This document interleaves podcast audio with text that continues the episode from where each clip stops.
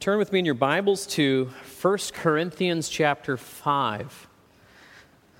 We're coming back now to the book of 1 Corinthians after a month uh, thinking about our core values, thinking about the anniversary service and uh, Mother's Day.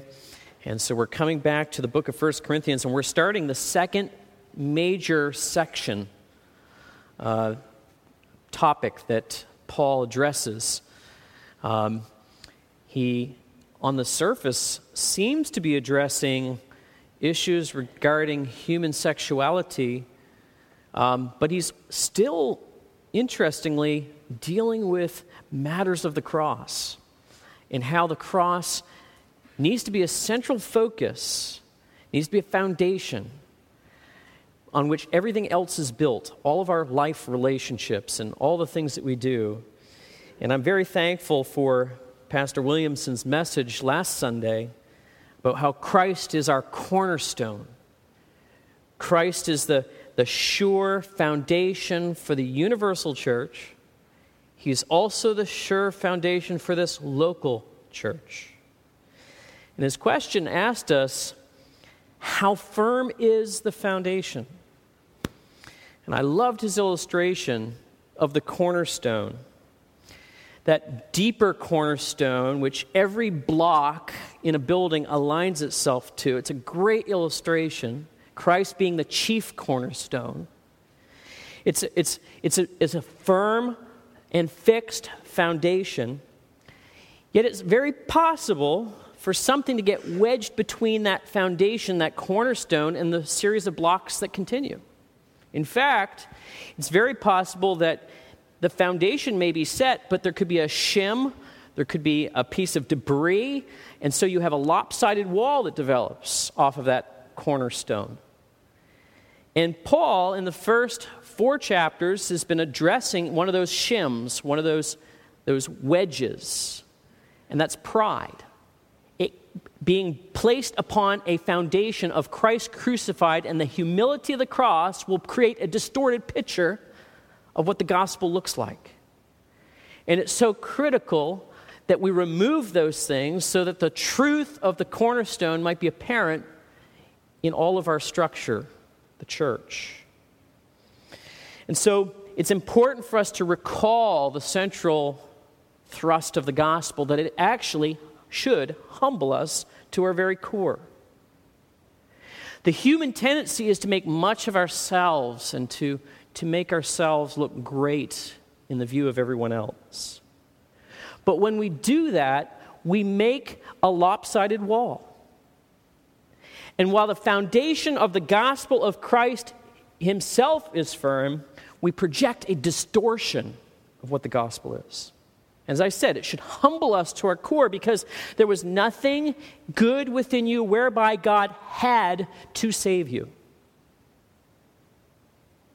There is nothing good.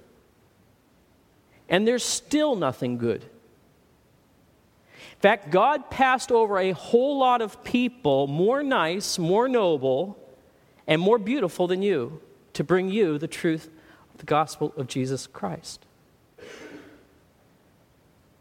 that God had chosen to have a relationship with you ought to deeply humble you.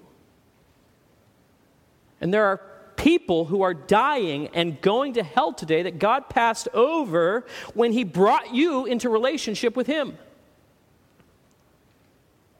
1 Corinthians 1, verse 30, Paul said this.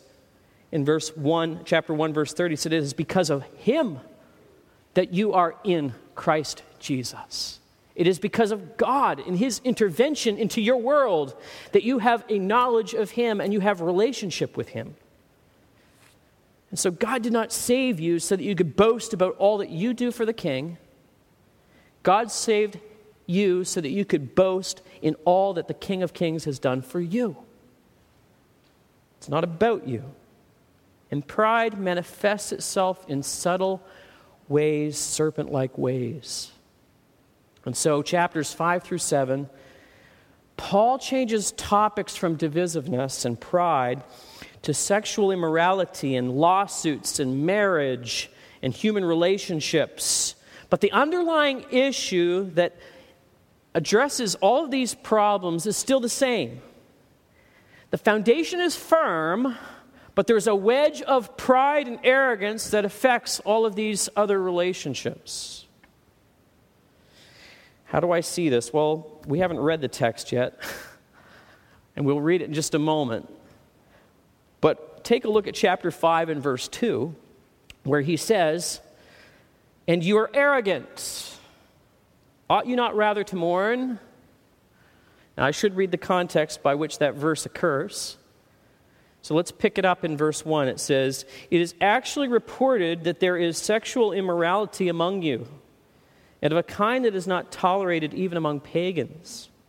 For a man has his father's wife, and you are arrogant. Ought you not rather to mourn? Let him who has done this be removed from among you. For though absent in body, I am present in spirit, and if present, I have already pronounced judgment on the one who did such a thing. And when you are assembled in the name of the Lord Jesus, and my spirit is present, with the power of our Lord Jesus, you are to deliver this man to Satan for the destruction of the flesh, so that his spirit may be saved in the day of the Lord. Your boasting is not good.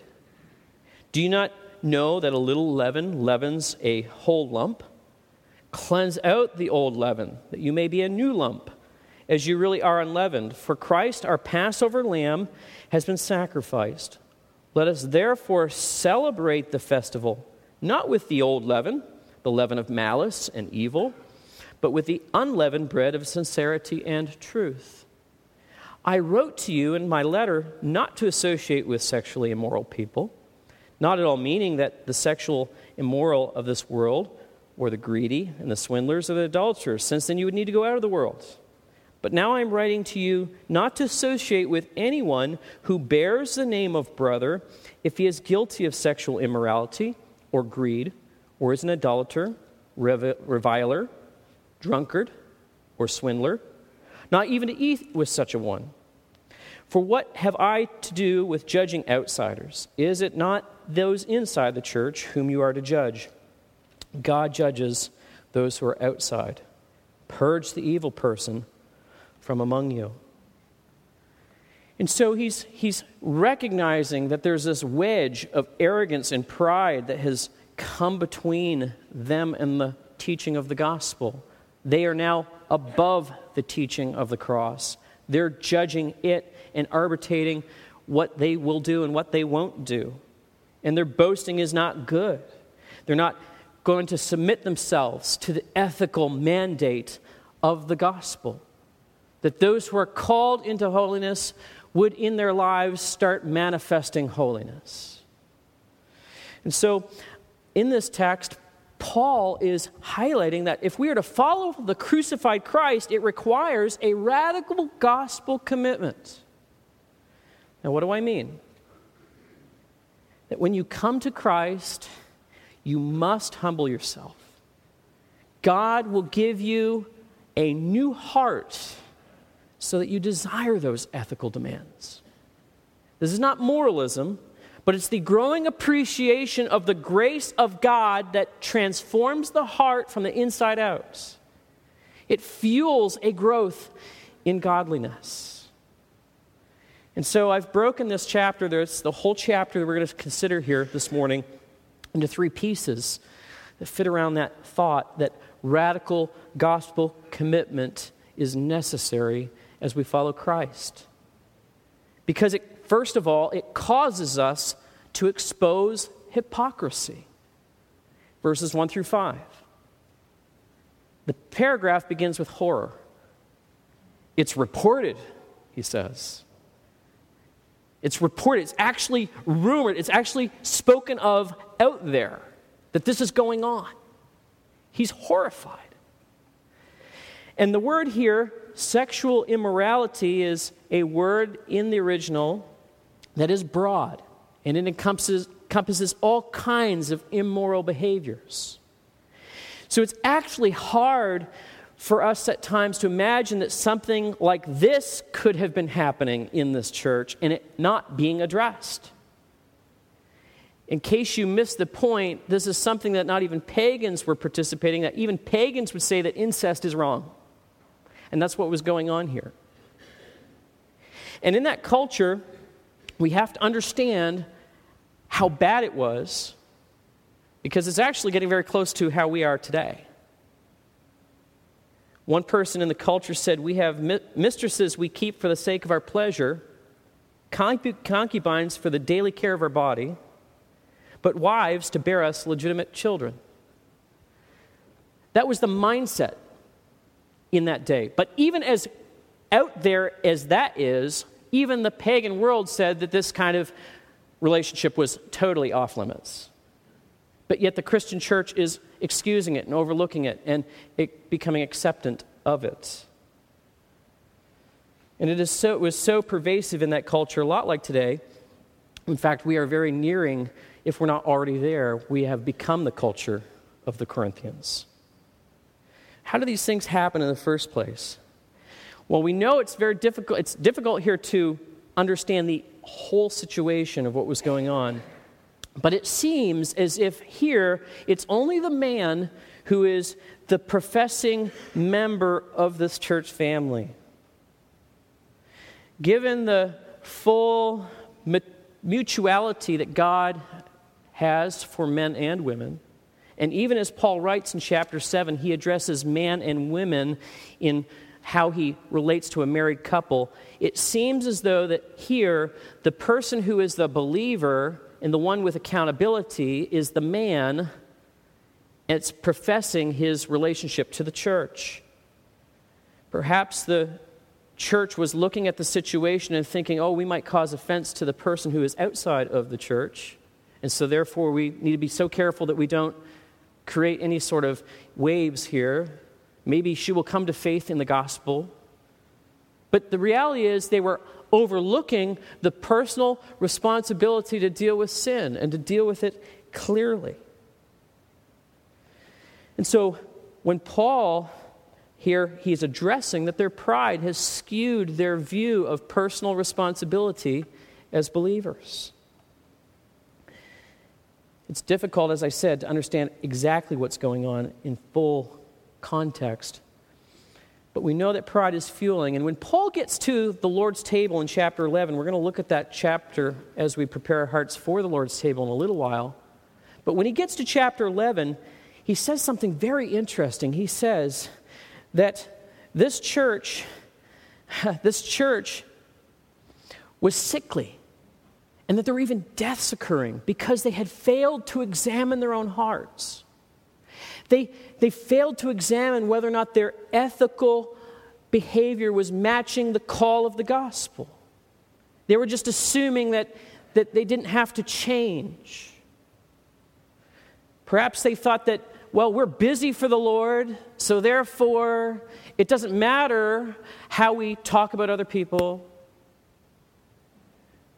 Maybe they were given to pride and divisiveness, and they were overlooking things, and so there was sickness in the midst of them, and even deaths had occurred because God was judging them because they wouldn't judge their own hearts. But that's what radical gospel commitment requires. It, and, it, and Paul gives us a view of what it looks like here. It looks like breast beating sorrow over sin.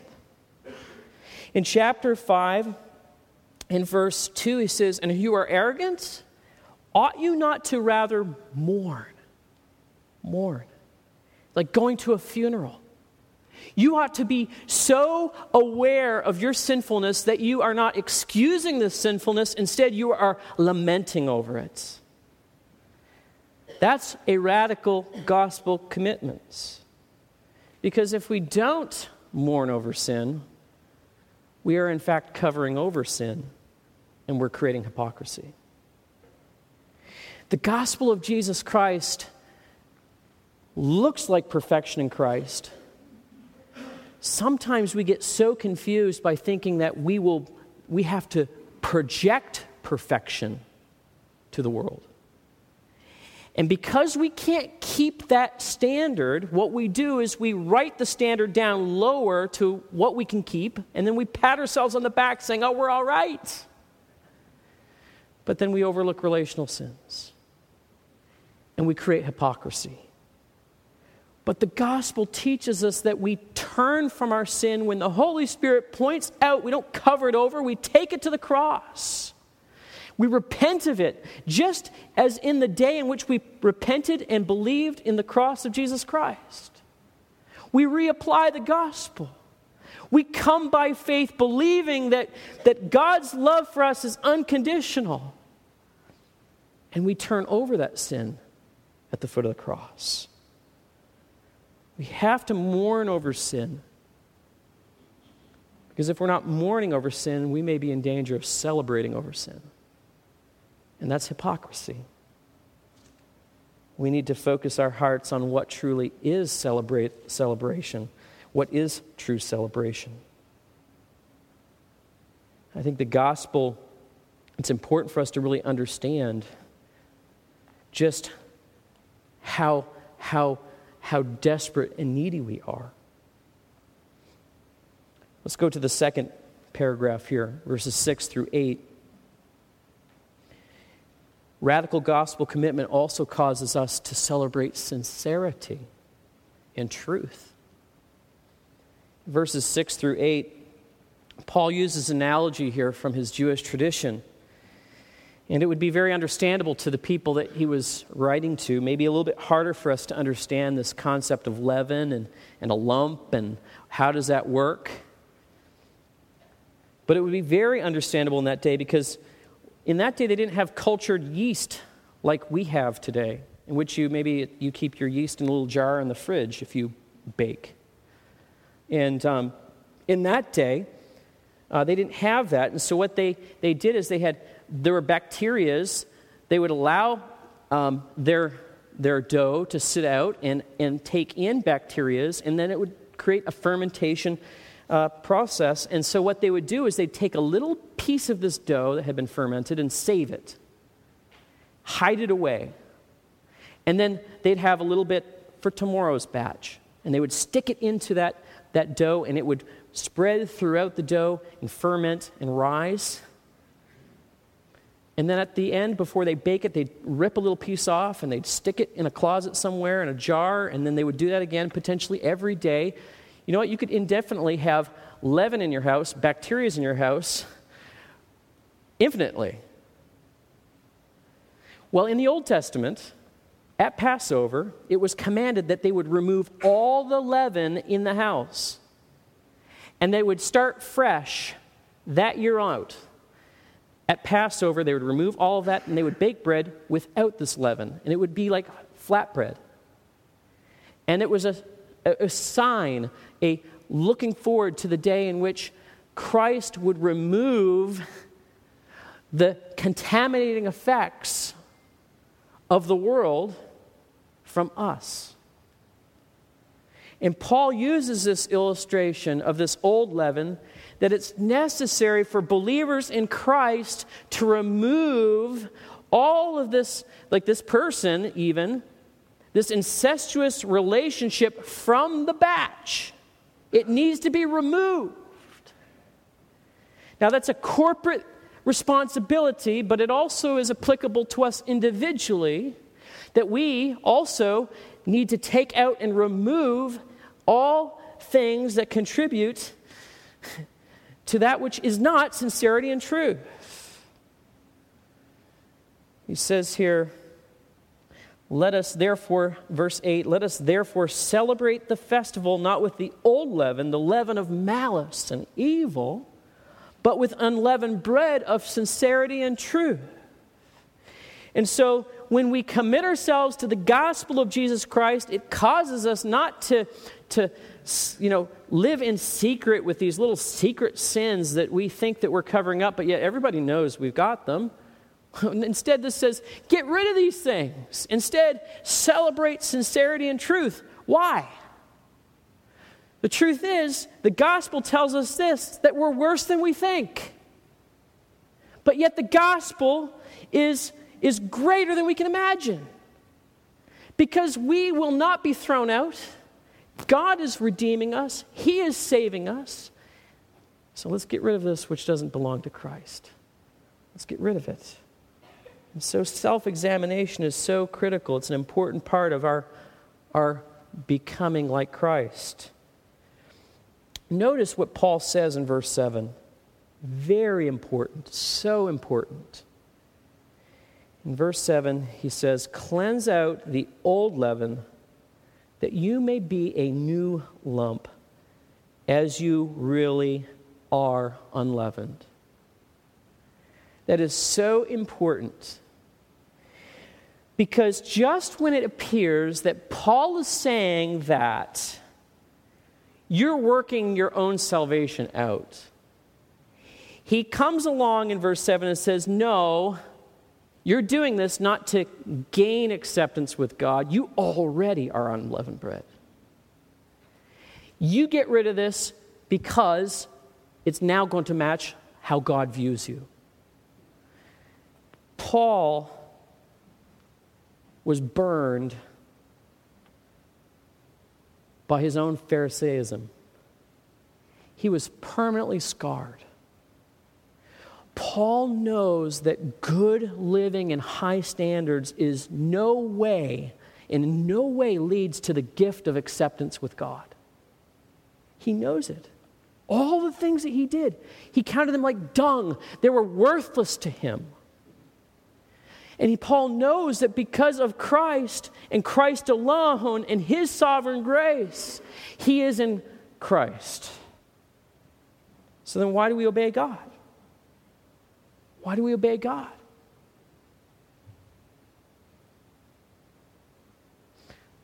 Paul's image here is really fascinating because he moves from the Passover to Christ, which is so powerful.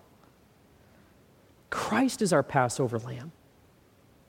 And how appropriate that is. As we take Jesus into ourselves by faith, Christ separates us from Egypt, the world, unto himself. And when we leave the sin saturated world of Egypt, we find a Savior which is incomparably better. Christ is greater.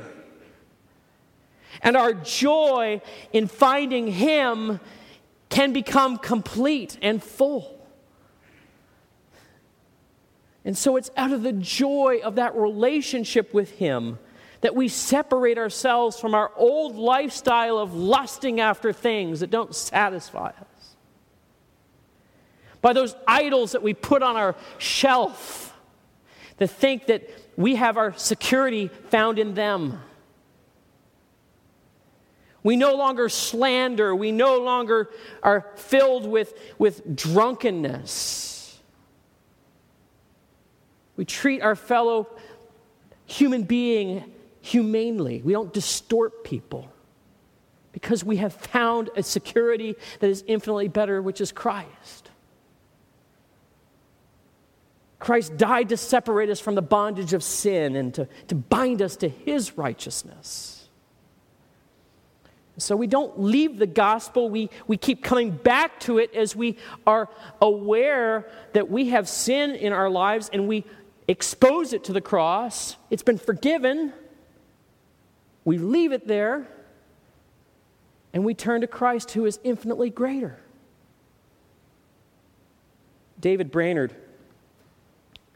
who in the 1600s was a missionary, excuse me, 1700s was a missionary to the North American Indian.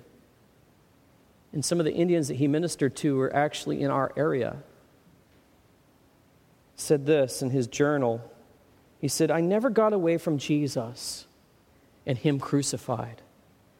And I found that when my people were gripped by this great evangelical doctrine of Christ and Him crucified, I had no need to give them instructions about morality.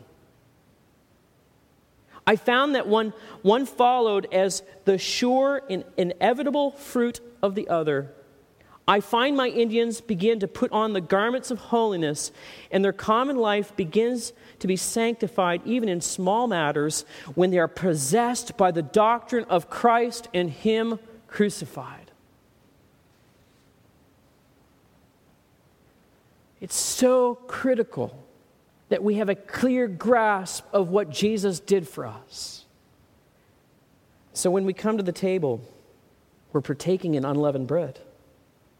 We're partaking in fruit of the vine, which picture our sacrificial lamb. And a radical gospel commitment celebrates the free grace that is for us in the gospel, and it makes a lot of transformational living. We become transformed as we, we look at the cross and we keep taking our sin to the cross. We will find that the Holy Spirit is working within us and making those fruits to come. The third point here in this progression of Paul's thinking, I see there is a radical gospel commitment that causes us to think clearly about the church as well. Verses 9 to 13. Apparently, Paul had had a 1 Corinthians before this 1 Corinthians. He had written, giving them some instructions. We don't have it here in our Bibles. But he says, I wrote to you before, in verse 9, not to associate with sexually immoral people not meaning at all meaning the sexually immoral of this world or the greedy or the swindlers or the adulterers, since then you would need to go out of the world. And so Paul wants to give clarity to help them understand what he's saying and help them to have clarity in thinking about the church.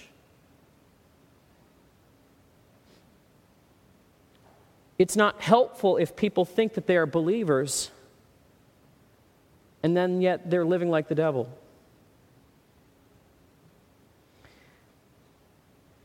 Church members ought to be rubbing shoulders with the immoral of this world.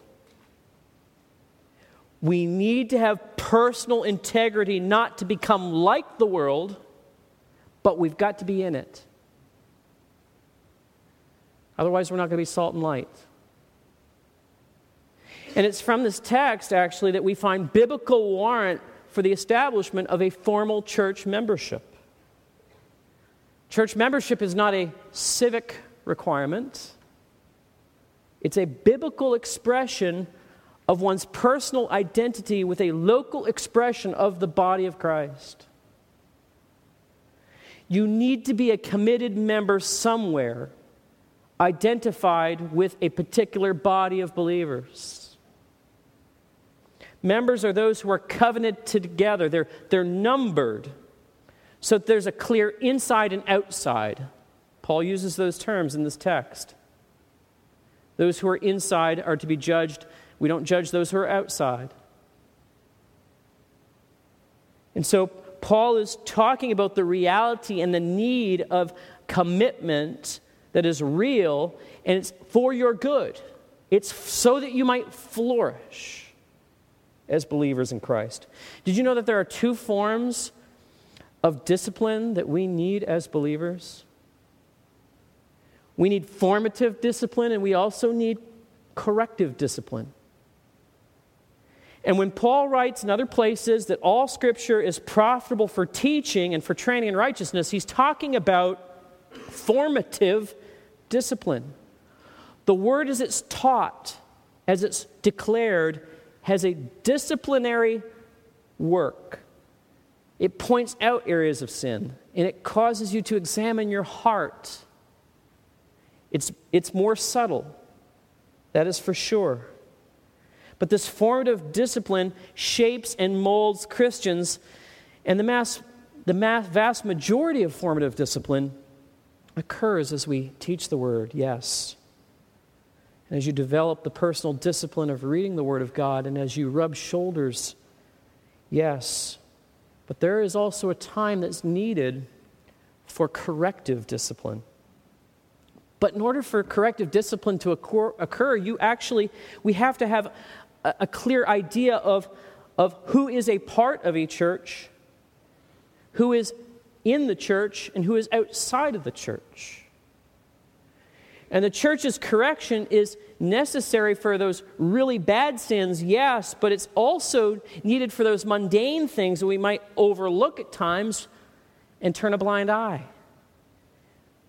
But we need to be able to address with confidence people who are inside the body if they are persistent in laziness, if they're persistent in slandering, if they're persistent in drunkenness or greed.